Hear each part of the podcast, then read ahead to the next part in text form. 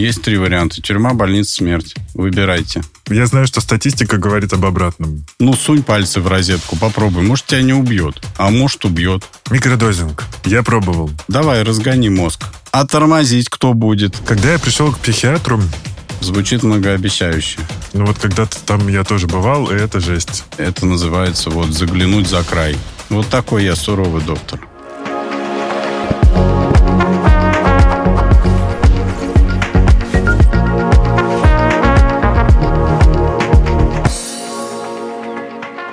Всем привет. Это подкаст «Накопились токсины» в студии Игорь Кун, душный зожник и амбассадор «Зеленой гречки». И сегодня у меня в гостях психиатр и нарколог Василий Шуров. Добрый день. Добрый день, Игорь. Ну, чтобы как-то сразу так людей погрузить, а то сейчас все такие, о, меня это не касается. Я знаю, что статистика говорит об обратном. Там какие-то страшные цифры, и вообще, э, судя по всему, наркомания, и это как бы не шуточная история. Здесь как, какая-то невидимая, невидимая история, которую, ну, просто мы не замечаем и привыкли жить так, как будто бы ничего не происходит. Так? Я с вами абсолютно согласен. Любая статистика – это всегда как вершина айсберга. Большая часть под водой. Есть эпизодическое употребление, есть употребление с вредными последствиями. Даже при системном употреблении человек зачастую или не доходит до врачей, или лечится там без постановки на учет. Наркоманов и алкоголиков, вообще зависимых людей огромное количество в России. Угу. Это как-то зависит от э, территори- территорий. Ну, потому что мне кажется, что регионы, наверное, с одной стороны, там может быть сложнее достать наркотики, с другой стороны... А с другой стороны, в депрессивных регионах э, и, собственно, нечем заниматься. Если брать по областям, там, допустим, Коми, Чукотка, Магадан, вот эти северные, там Ага. очень большой процент зависимых от алкоголизма. Когда мы говорим о крупных агломерациях, там, конечно, на первое место выступают наркотики, ну, в том числе и в силу того, что лучше диагностика, чаще скрининги проводят выборочные, лучше там водителей останавливают состояние опьянения, то есть больше людей попадают в статистику. Мгм. Ой, Вообще, как человек попадает в эту статистику? Как, э, ну, не- нет же такого социологического вопроса. Здравствуйте, вы сейчас смотрите телевизор, и здравствуйте, вы сейчас принимаете наркотики. Как, э, э, как человек попадает в эту статистику и, наверное, как, в каком состоянии к вам уже приходят? Как всегда, человек может обратиться добровольно за помощью, да, Мгм. когда он осознал. Когда мы говорим о наркомании, все-таки большой вес играет роль родственников. Когда человек вот попался, случилась передозировка, или его задержали, родственники начинают давить, Мгм. и человек охотнее соглашается на лечение, потому что, ну, все живут в области мифов. Я сам брошу, когда захочу, плюсов больше, чем минусов. Вот все, что угодно может случиться с другими. А именно я обладаю персональным бессмертием и защищен от всего. Мозг меняется очень сильно. Выстраивается патологическое влечение, выстраивается мифотворчество, и каждый зависимый приведет 100 аргументов, почему он употребляет. А, Я даже... Я пытаюсь просто придумать. Ну, там, сигареты...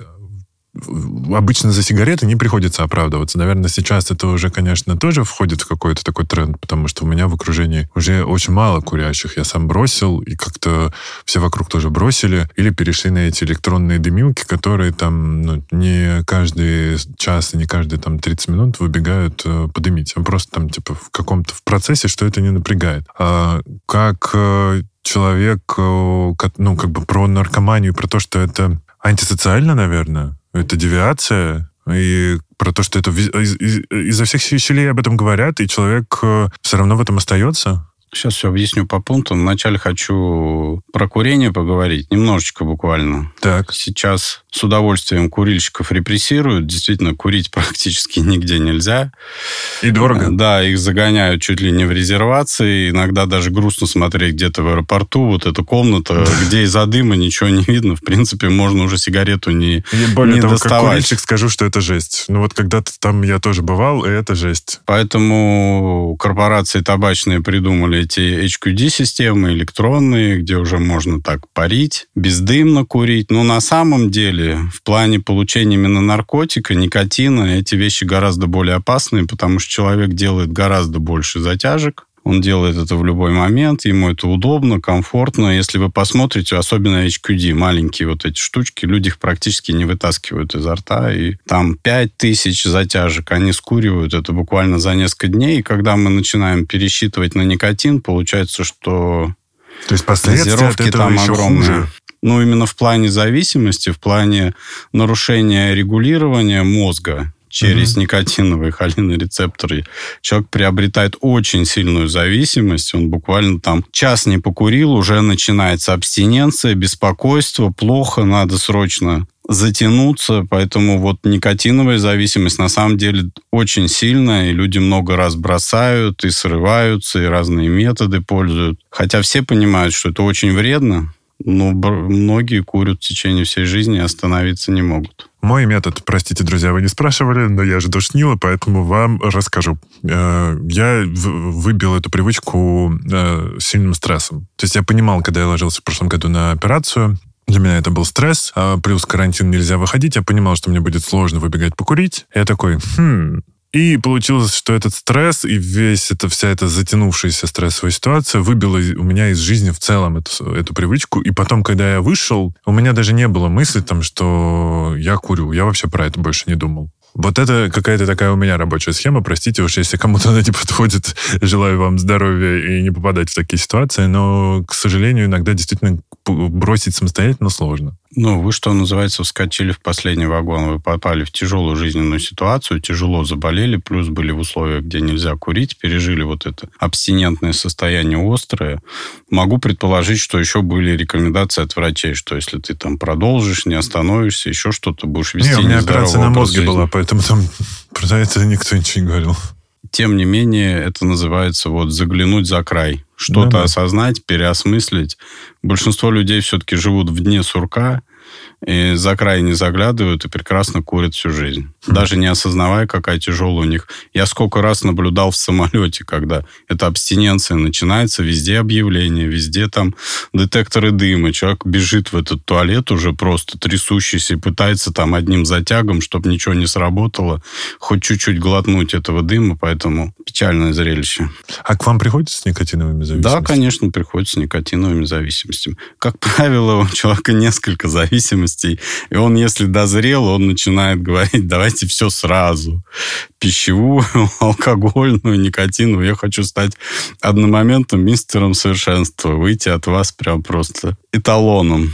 Приходится объяснять, что все-таки одномоментно это не делается. Вы вгоните себя в очень сильный стресс и обязательно сломаетесь, и все станет еще хуже. Поэтому давайте мы будем постепенно рубить головы гидре, решать потихонечку вопросы и в том числе перестраивать убеждения, которые вас к этому привели. А эти самые, самые убеждения, они разные? В, как бы разные ли убеждения приводят к алко, нарко и сигаретной зависимости? Да нет, в принципе, это не разные убеждения. Угу. Я всегда говорю, что любой человек, который начинает что-то пробовать, получает первое удовольствие, не планирует зависимость. А дальше уже характерологические особенности, какие психологические проблемы человек решает через употребление, насколько он подвержен там влиянию окружения, трендам, всему остальному, и вот постепенно выстраивается общая картина. То есть мы можем говорить о том, что человек, который хочет это просто попробовать и попробовал один раз, скорее всего, втянется. Знаете, это как в русскую рулетку играть. Может, mm. не выстрелит, может, выстрелит. Зачем тебе вот лезть в эту темную область? Ты не знаешь предрасположенность твоего мозга. Угу. Особенно, когда мы говорим о наркотиках, вот это первая эйфория, это такие феноменальные вещи, которые потом в опыте не повторяются, но человек все время помнит, ему хочется эти переживания повторить, поэтому над ним повисает с этого момента домоклов меч, и при каких обстоятельствах он на стрессе или наоборот от очень хорошего захочет усилить ощущение, мы не знаем, как это выстрелит. Поэтому зачем? Ну, сунь пальцы в розетку, попробуй, может, тебя не убьет. Mm-hmm. А может, убьет. Тут я, как человек несведущий, однажды, поговорив с... Э, попал в компанию, в которой, в общем-то, пробовали разное. И я, как пытливый ум, опрашивал, и я ничего не запомнил, Но помню, что вот эти вот описания какие-то от людей, они, конечно, феноменальные. Ну, то есть там у всех разный опыт. Есть, конечно, не очень веселый опыт, но в основном там какие-то веселые истории или истории про открытие пятого глаза, э, шестой чакры и вот это вот все. Какие я не пропагандирую наркотики, но э, Слава богу. За, зачем люди, за, каким, странно. за каким эффектом туда идут? И что за эффекты бывают? Как работает мозг наш? И на что он реагирует? Просто какие бывают вообще эти наркотики? Потому что там у нас же запрещали этот обезболивающее сильное, забыл, как его зовут. Вот, э, то есть там все время говорят про какие-то вещества. Потому что это либо синтетический, либо полусинтетический опиоид. Он цепляет систему подкрепление и вызывает зависимость. У нас огромное количество аптечных наркоманов, которые сидят на трамале, на лирике, на препаратах, продающихся в аптеке, и всегда спорят, говорят, это в аптеке продается, это не, не, это не может быть вредно. Хотя употребляют пачками, точно так же у них разваливается печень, деградирует мозг, но поспорить они очень любят на эту тему. Так, а что еще? За каким эффектом идут? Ну, вот вы правильно описали третий глаз, пятая чакра – это любители психоделиков, измененных состояний сознания. Вот какие-то они истины постигают, путешествуют во времени, пространстве и все прочее. Я всегда у них прошу уточнить, какие они истины постигли, чтобы они со мной поделились. Мне очень интересно. Всегда почему-то ответ следует вот на трезвую, ты не поймешь. Тебе надо употребить ну, это не истина и не какой-то опыт, который ты не можешь вербализировать, поделиться, а вот только ходить с загадочным лицом и говорить, вот тебе не дано, пока ты не съешь гриб или не лизнешь марку, еще что-то там не сделаешь. Ну, сказочное, мифологическое мышление. Знаете, как эти вот все сказочные персонажи. Он что-то там выпил, живую воду, мертвую, и приобрел какие-то уникальные свойства, которые нетипичны. Марек Папа и шпинат? Да-да-да-да. Ну, то есть это люди, которые ищут волшебную кнопку для чего-то. И одни ищут, чтобы похудеть, э, а другие ищут, чтобы, чтобы похудеть, отлететь. Психостимуляторы, совершенно верно. Вот эта мода, героиновый, кокаиновый шик, который там отбивает аппетит. Чтобы поддерживать анорексию тем же самым моделям очень тяжело, аппетит надо подавлять. И тут mm. с психостимуляторами ничего не сравнится. Начинается, да, как профессиональное, чтобы лучшей формы достичь. А в дальнейшем формируется зависимость, уже идет сдвиг мотива на цель, уже употребляют без объяснений. Вот огромная потребность без вещества уже невозможно и вперед. А начинают под благовидными предлогами расслабиться, снять стресс за компанию, чтобы казаться крутым у подростков, да, вот эта мода. Они любят помериться, кто больше выпьет, кто раньше курить начал. Никто ж не, не будет мериться какими-то полезными достижениями, кто там высшую математику выучил или кто там лучший диктант пишет. Это же никому не... Это не круто. Я просто, видимо, душнила. У меня был э, в колледже техническом, когда я учился, приятель, с которым мы соревновались. Мы должны были решить, кто быстрее решит решит экзамен свой, и еще за других, как бы, ну, типа, насколько больше ты решишь контрольных ну, вариантов за других людей. У нас было такое соревнование. Ну, ну интеллектуальный батл, ну, видите, прекрасно. С точки зрения кого? Э, сейчас. Просто э, оглядываясь назад, ты думаешь, ну, задрочь. А что надо было? Соревноваться, кто больше выпьет, кто быстрее схватит эйфорию, или кто там быстрее поучаствует в групповом сексе? Вы по каким критериям должны были соревноваться? Хорошо, что таких критериев тогда в голову не приходило. А вот сейчас такие критерии, к сожалению. Да, и, и ситуация меняется. Вот, кстати, хочется спросить, потому что все-таки, опять-таки, отовсюду... С одной стороны, у нас, я как понимаю, есть Darknet, с другой стороны, отовсюду есть история про то, что говорят, наркотики — это вред, курение — это вред. Как э, коллерирует вообще вот статистика и э, сообщения об этом? То есть можно ли говорить о том, что все-таки наши усилия о том, что ЗОЖ — это круче, чем не ЗОЖ, помогает справляться с этой проблемой? Или мы, по крайней мере, хотя бы сдвигаем людей на то, чтобы они шли на консультацию? Я думаю, что да, пропагандировать однозначно надо, разъяснять надо, вред зависимости показывать надо. Но это должен быть комплексный подход. Когда у нас виноводочные магазины через дом, в каждом отделе завалены. Вот меня недавно просили прокомментировать инициативу ЛДПР, что там уже давайте на водке будем писать, что это вредно.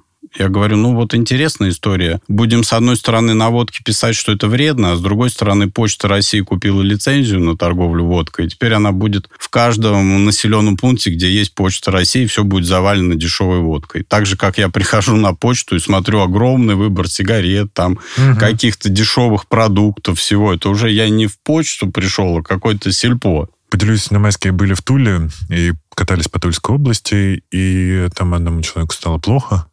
Красное и белое — это не реклама. Были на каждом шагу, а аптека далеко нет. Вот о чем и речь. То есть есть насущные потребности, там аптека, спортзал, какой-то даже библиотека какая-то интерактивная, что угодно. Но у нас открывают виноводочные магазины и рассказывают, что статистика улучшается, количество литров на душу населения с 15 упало до 9. Я не понимаю, за счет чего. Я не вижу каких-то усилий. Кроме того, что сокращаются наркологи, уменьшается количество врачебных коек, ну, очевидно, под эту красивую статистику, которую рисуют. А потом ты выходишь на улицу, видишь количество пьяных, видишь, сколько алкоголя покупается в магазинах, видишь эти мусорки с, с горами бутылок после выходных.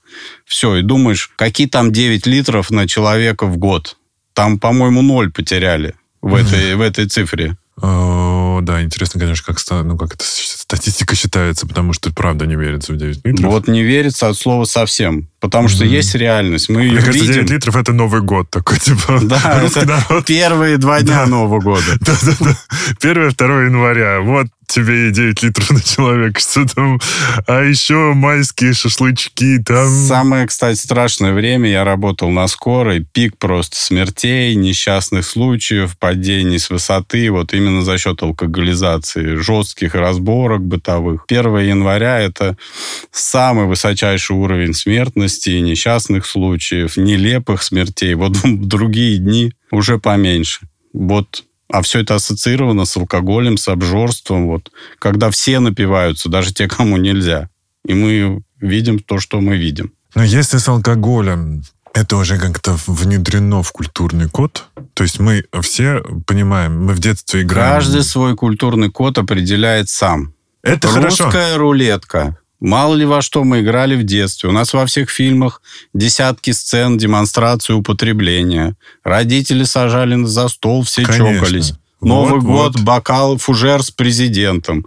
Будьте любезны. Но это ты решаешь ты под это подписываешься и деградируешь. Или ты можешь повеселиться вот без этой дури, без разрушения своего мозга и печени. В пять лет довольно сложно здесь осознанный выбор делать. Тебя посадили за стол, и ты просто хочешь э, быть похожим на взрослых, и поэтому, наверное, чокаешься вместе Ну, в пять лет тебе еще не наливают, я надеюсь. Ну, я тоже надеюсь, что это довольно редкая история в России. Надеюсь, что так, э, такого вообще не, невозможно, но мы знаем, что это возможно. Возможно, да. Я сталкивался с тем, что родители спаивали ребенка с детских лет и не раз. Это сплошь и рядом, на самом деле. Я не Москву имею в виду. Угу.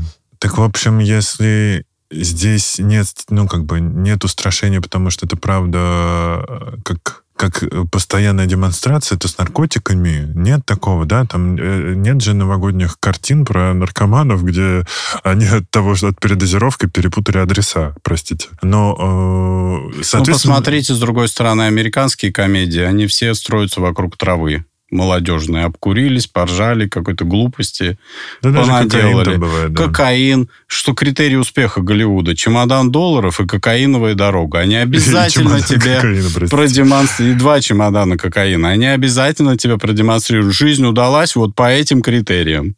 По сопливому зло, носу зло. и чемодан долларов. Да, но я хотел задать вопрос, как определить человека, который уже начал употреблять, потому что я из региона, я не знал про то, что это так в таком легком доступе.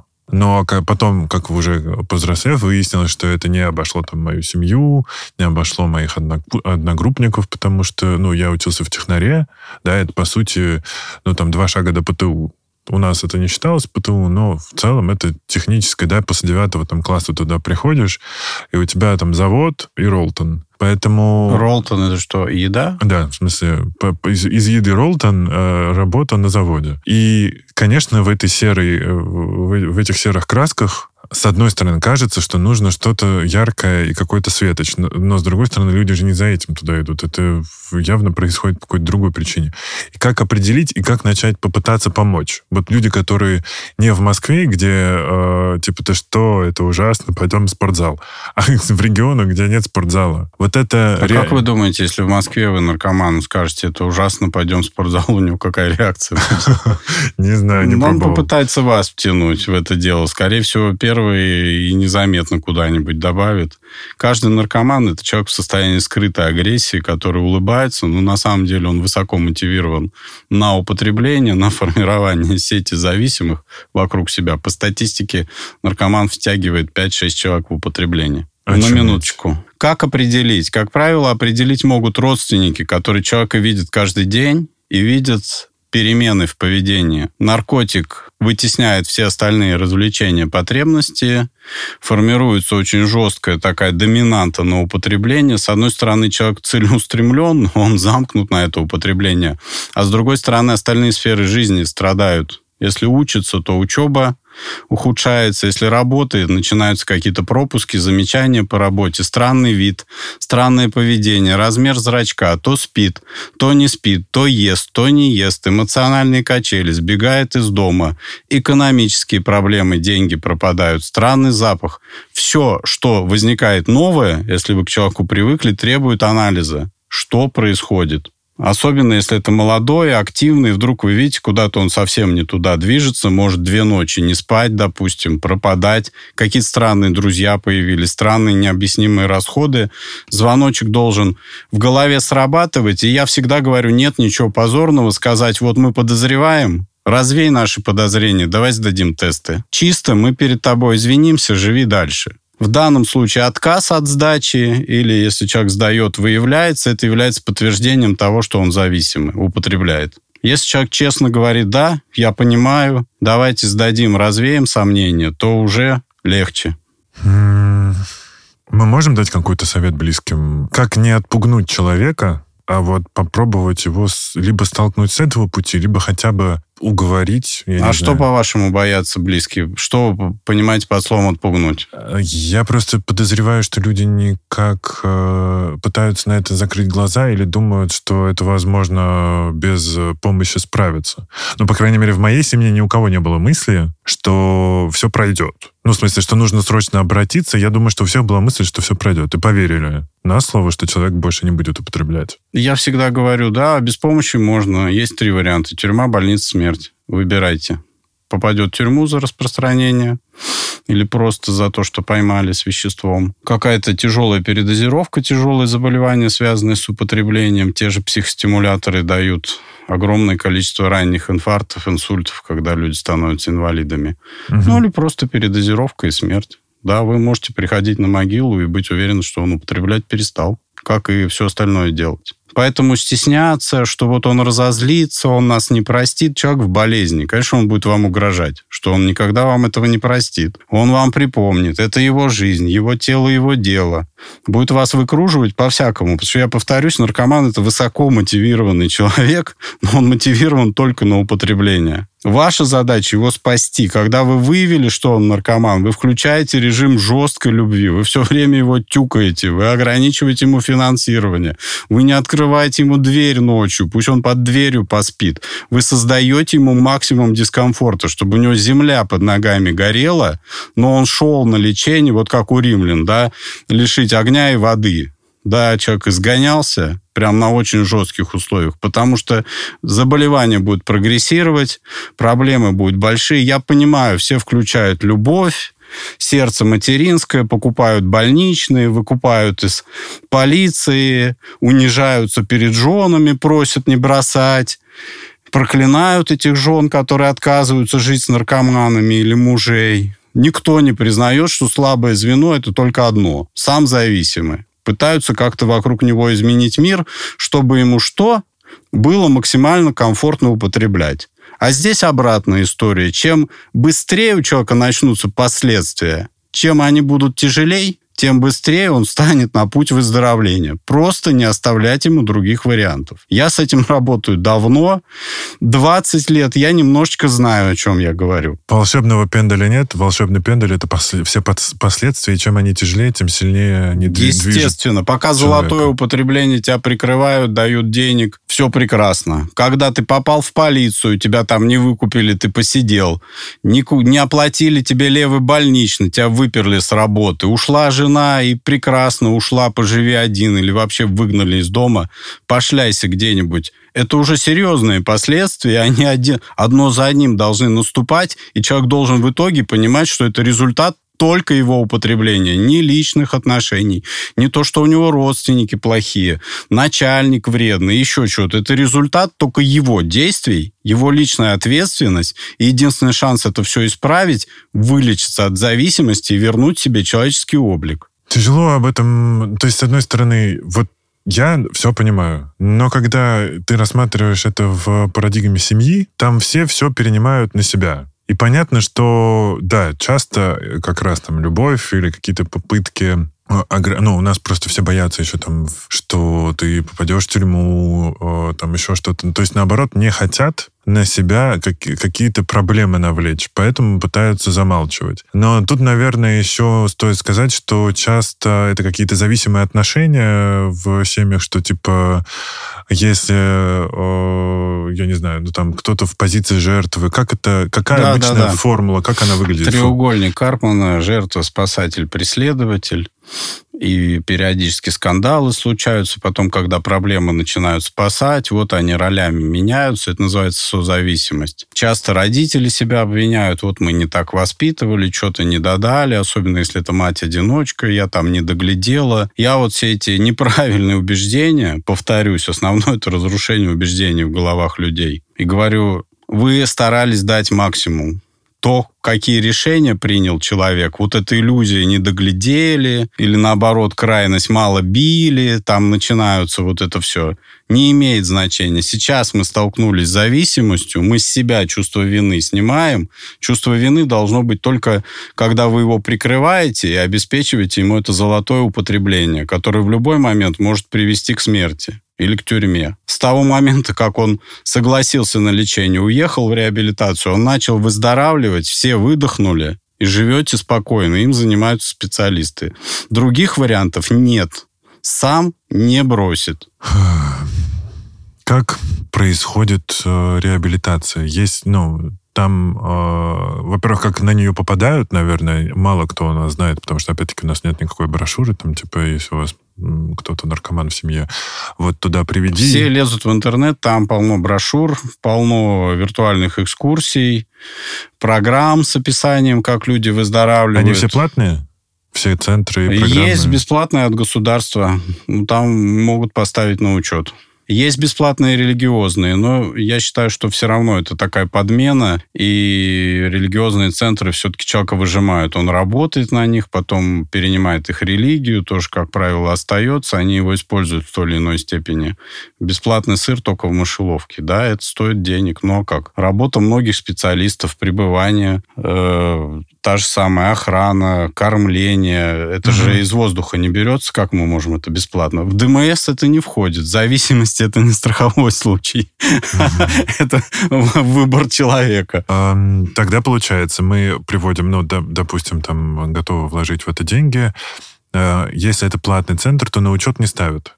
Нет, конечно. А в как, ну, а вообще в каких случаях ставят? Когда человек государственный обратился добровольно, сказал, помогите мне, его берут на бесплатное лечение, но он обязан после стационара три года ходить э, в наркологический диспансер, по месту жительства, ну, там с разной частотой, ну, вот сдавать анализы, чтобы доктор за ним наблюдал, что он действительно выздоравливает. Полицию при этом уведомляют? Зачем? Как правило, обратная история. Человек попадает в какую-то криминальную ситуацию, выясняется, что он был еще и в употреблении, и полиция уже уведомляет соответствующие наркологические структуры. Как устроены центры, как в них проходит реабилитация, сколько времени это занимает? Сроки разные. Зачастую само сопротивление выздоровлению может продолжаться, отрицание проблемы продолжаться несколько месяцев, и полгода, может, и год, и два. Ну, мы спасаем жизнь человека, у нас вариантов нет. Потому что часто бывает история, да, вот... Э, ну, не часто, ну, бывает, на моей памяти бывает, когда человек там, допустим, три месяца был в центре, не употреблял, угу. Надел красивую маску, всех убедил, что все хорошо, а сам он не поменялся, он внутри только ждал момента, когда он вырвется, употребляет свою обычную дозу, а рецепторы уже почистили. И получается вот эта смертельная передозировка. Уже его обычная доза для него летальная. Но ему это объясняют в центре?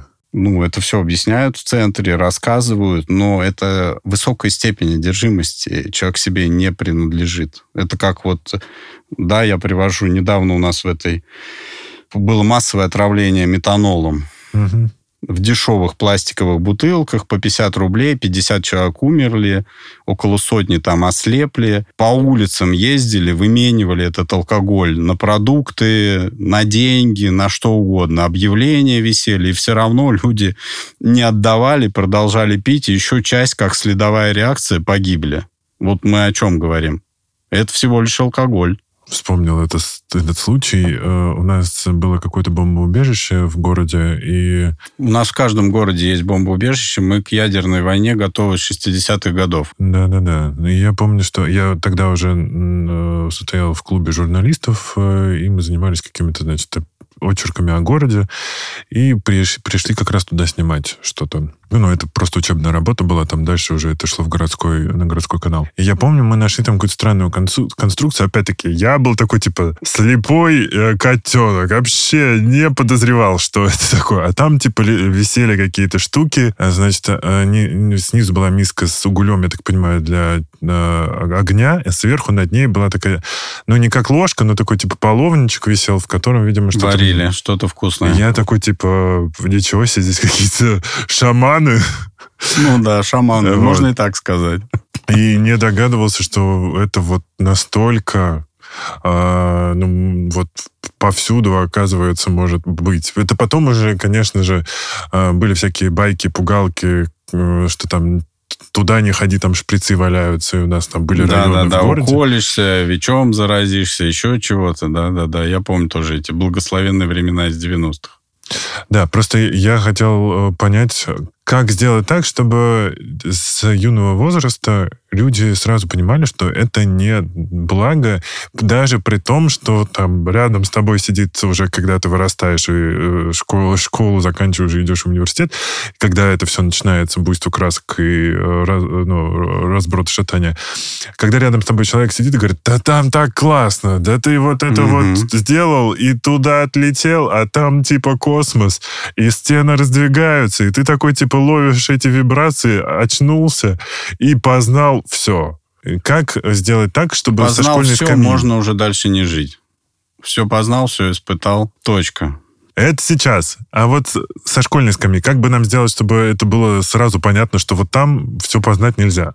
Я всегда обращаюсь прежде всего к родителям. Они должны быть примерами трезвой, адекватной жизни. И не должно быть культа вот этого кайфажорства, пьянок, скандалов. Ребенка должны быть доверительные отношения с родителями, потому что если их нет, значит, будет воспитывать какой-то авторитет вне дома, и понятно, что он будет его воспитывать в своих интересах. Во что он его уже втянет. И, конечно же, критическое мышление. Никакой халявы не существует, если тебя чем-то угощают мамочка тебе может дать конфетку, если ты хороший. Вот все остальные люди, которые тебе дают конфетку, очень сильно подумай, почему тебе это дают бесплатно. Прям вот объяснять, ну, знаете, как с маньяками там, да, не садиться в машины. Любой незнакомый человек, он по умолчанию опасный, с ним не надо разговаривать, куда-то идти, каких-то котят смотреть. Есть очень четкие правила, да, не должно быть имя ребенка написано на одежде, чтобы к нему не обратились по имени и уже не облегчили воздействие на него. Везде есть свои алгоритмы, свои нюансы. Я точно так же езжу по школам, объясняю родителям, родителям, как работать, и профилактирую сразу и контакты с незнакомцами, опасный интернет, и зависимости, и все, вот, ну, а что делать? Все уже давно придумано. С одной стороны, да, с другой стороны, как будто бы лучше не становится. И я просто, поскольку очень много, я работал в новостях, э, потом уже большую часть жизни, и много чего видел и много чего читал, и когда ты понимаешь, что это уже какая-то такая романтика обыденности, что тут что-то кто-то употребил в клубе, тут э, какой-то рассказ проститутки, которая там поучала наркомана, и как будто бы все к этому так спокойно... Ну, то есть, типа, у нас про секс так э, спокойно не говорят, как про наркотики и про заболевания свои. Ну, то есть, типа... Ну, это же определенное ханжество. Не говорить про наркотики, не говорить про секс, вот какой-то виртуальный розовый мир. Формировать вокруг ребенка, а потом его половым воспитанием будут заниматься случайные люди, да, в своих интересах втягивать в употребление. Если родители слушают, надо говорить обо всем. И о половой неприкосновенности, и о наркотиках, и об алкоголе, куча учебных материалов, доступных с любого возраста. Не надо стесняться. Вот эта стеснительность с определенного момента, когда наступает этот пубертатный криз, 13 лет, гормоны ударяют в голову, авторитет родителей стремится к нулю, и ребенок, если с ним не сформировали нормальные здоровые отношения, не выработали у него критическое мышление, реалистичное отношение к жизни, начинает исполнять так, что потом ни семья, никто удержать не может. Не надо стесняться. Вот разум у него появился, работайте, формируйте личность. Не ждите, когда подключатся гормоны, он выйдет из-под контроля, из-под родительской власти. Тогда уже мало на что можно влиять. Да. Вот такой я суровый доктор. Но у меня хорошие результаты, поэтому... Потому что я без розовых соплей. Да, здесь, наверное, сопли в сахаре точно стоит отставить. И если мы говорим о серьезных вещах, то это, конечно, лечение должно быть э, не, не хуже болезни, но и не легче. К сожалению, да, это очень большие усилия, физические, психологические, и физическая абстиненция, и психическая, и убеждение, и ресоциализация, возврат, переключение на другие источники, на легальные получения серотонина, дофамина. Это вот огромная система, огромная работа с, с вовлечением многих специалистов, с большим количеством падений на этом пути, там, срывов, чего угодно. Мы, в принципе, ко всему готовы, у нас свои алгоритмы, методики, просто надо войти в работу и начать выздоравливать. Когда я пришел к психиатру... Звучит многообещающе. У меня на своем личном опыте, ох, сколько всего. Я могу здесь на пару, пару лет остаться и Я рассказывать. по ту сторону баррикад. Мне интересно послушать. А, я пришел с депрессивными эпизодами, и э, после доктора Сычева я понял, что хорошо, я готов попробовать антидепрессанты, мне выписали. Но э, до вопроса об антидепрессантах, э, вопрос, который поступил ко мне от психиатра, меня насторожил, скажем так. Она спросила, есть ли кто-либо у меня в семье, кто употреблял и, зави- и имел зависимость от наркотиков как будто бы это звучит так, что это передается на каком-то генетическом уровне. Или э, люди из семьи, где есть э, наркозависимость и какая-либо другая зависимость, более подвержены тоже зависимостям. Как это работает? Почему ну, этот вопрос мне задали? Я могу только догадываться. Я же не могу влезть в голову этому психиатру. Может быть, она так окольными путями пыталась э, выяснить, не стоит ли какая-то зависимость за вашей депрессией. Потому что э, а, депрессия в абстинентном периоде, когда человек не употребляет, это вообще норма. Там серотонин, дофамин падает, и достаточно унылое существо, зависимый человек, который не употребил. Может быть, вы там зависимы, пытаетесь какие-то медикаменты получить, чтобы там усилить эффект, еще что-то. Конечно, надо исключать, да, что это природа депрессии экзогенная, вызванная ну, употреблением это... каких-то веществ, еще чего-то. Ну, вот так вот с таким заходом доктор с вами общался. Не, просто у меня это был понятный заход. Я после операции не мог прийти в себя, потому что был сильный стресс. И э, плюс там выгорание и так далее. Ну, то есть... Э, то есть это, скорее всего, можно говорить о реактивной депрессии. Тут не знаю. Как, ну, на события. У вас череда негативных событий, mm-hmm. очень сильных. Ну, антидепрессанты помогли, хочется спросить? Пока нет. А вы их пьете? Да.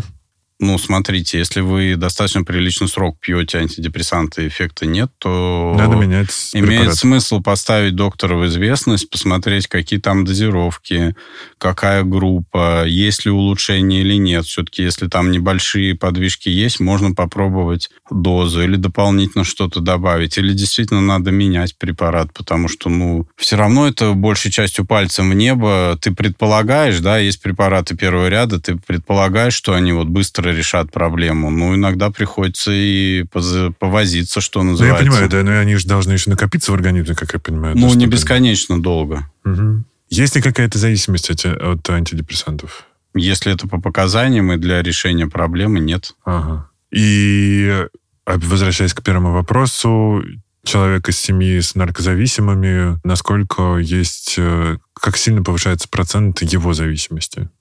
Ну, конечно, потому что тут генетический фактор плюс э, средовой. Он живет в этой среде, у него не критичное отношение. Если папа с мамой употребляют, то это закладывается определенное родительское послание, давай вперед, это нормально. О чем мы говорим? Конечно, есть люди, которые, наоборот, увидев это дно, для них становится принципом жизни, вот это От жесточайшее да. отрицание, они там долго жен выбирают, чтобы зависимости, не дай бог, не было, еще что-то, они прям такими педантами в этом вопросе становятся.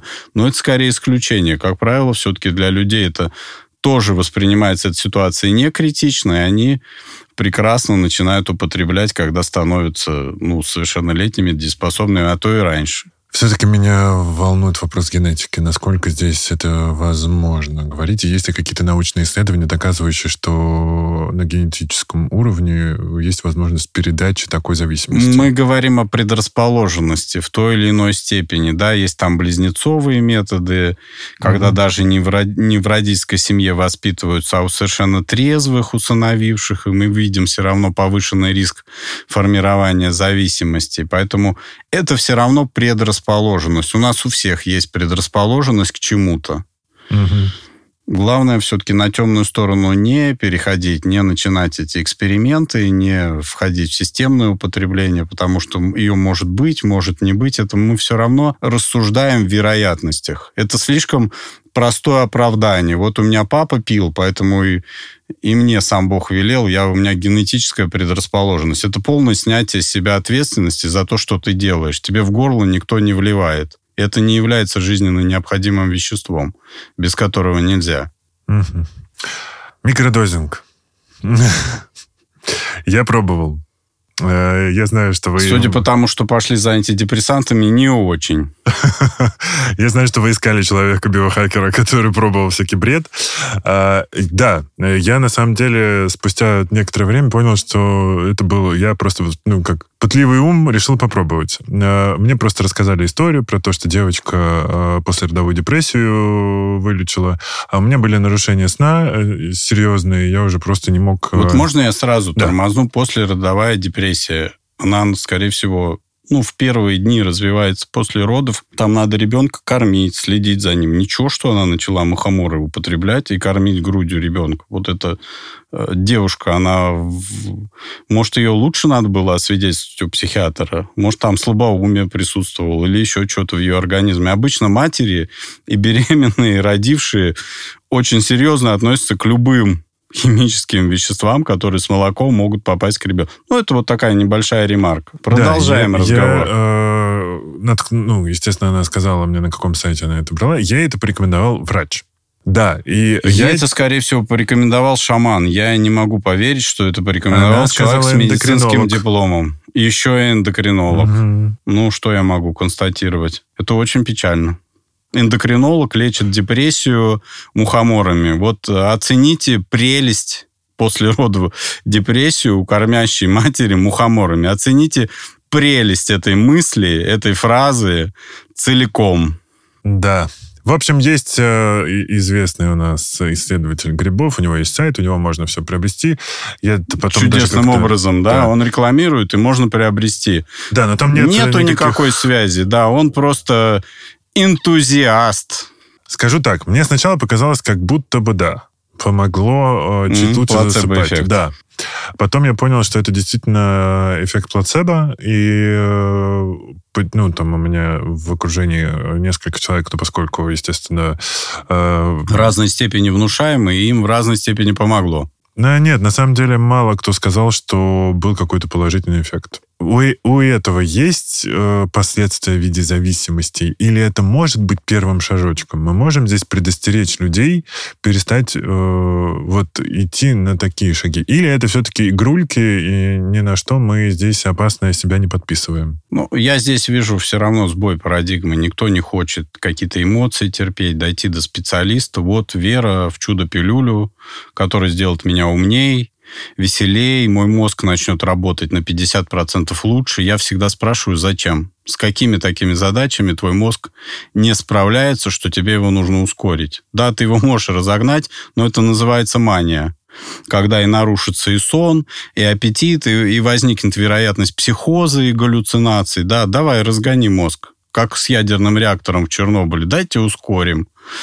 А тормозить кто будет и каким способом. Поэтому все имеет свою цену. Так же, как с наркотиками. Да, я в моменте какой-то эффект получу, а расплата будет завтра, послезавтра, не со мной, с кем-то еще. Да, это очень опасный тип мышления, что я не буду тренировать свой мозг, развивать, учиться переживать негативные эмоции. Вот я сейчас сожру, волшебное снадобье и стану на голову выше всех остальных. Дефект мышления сформировался, а дальше человек уже в соответствии со своими убеждениями начинает исполнять. Держите меня семеро. Да, этому, знаете, принцип у меня, я как-то его из йоги э, подцепил, что у всего есть расплата. И там очень классно, есть всегда на каждой асану есть компенсация. То есть ты сначала выгибаешься в одну сторону, потом в другую. Класс, да. Там и баланс, и умение держать равновесие, регулировать тонус и задействовать мышцы, которыми мы в норме не пользуемся. Угу. Да, это вот целостная система, очень продуманная, очень... Причем она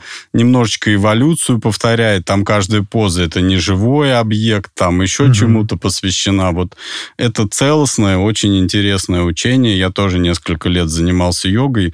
Потом я осознал, что мой характер очень сильно смягчается. Может быть, э, в Индии с таким добрым характером жить можно, а в России не стоит. И я вот эти практики прекратил угу. чтобы в кота Леопольда не превратиться. Сейчас вас сложно было бы представить. Хотя да, на обложке вашей книжки кот. Добрый, да, добрый сидел бы, благостный, и ом мани падвих ум, смотрел бы на всех. Делали бы ом. Ом, да. Василий, о чем ваша книга? Называется она «Успокойся и слушай доктора». Успокойся, слушай доктора, вот это послание тревожникам, которые все время избегают личной ответственности, это прямо им очень хорошо заходит. Они приходят с четким ожиданием алгоритмов, по которым они будут э, выздоравливать. Поэтому я разбираю тревожные расстройства, панические атаки, неврозы, депрессии, интернет-зависимость. Даю такие четкие дефиниции, привожу примеры из жизни знаменитых людей. Богатые тоже плачут, это всегда воодушевляет. обывателей, что у всех все одинаково. Ну и даю четкие рекомендации, по каким критериям понимать, что уже надо идти к доктору, взять себя в руки и слушаться, начинать выздоравливать. Спасибо. А, Василий Шуров был у нас в гостях, психиатр-нарколог. Спасибо за вопросы. Вы действительно очень думающий ведущий. Если какая-то тема будет актуальная, острая, я с удовольствием приду поговорить, потому что я такой же бескомпромиссный и пытливый человек, как вы. О, спасибо. А, друзья, если у вас были какие-либо вопросы, вы можете найти меня в Нельзяграме, там есть все ссылки, или обсуждаем все под этим постом а, когда выходит очередной выпуск, я во всех своих социальных сетях оповещаю. И если у вас есть вопросы, я их всегда передаю спикеру, и можно будет э, позвать повторно на эфир и задать все вопросы, которые у вас накопятся. Подкаст «Накопились токсины» и его ведущий Игорь Кун. Услышимся.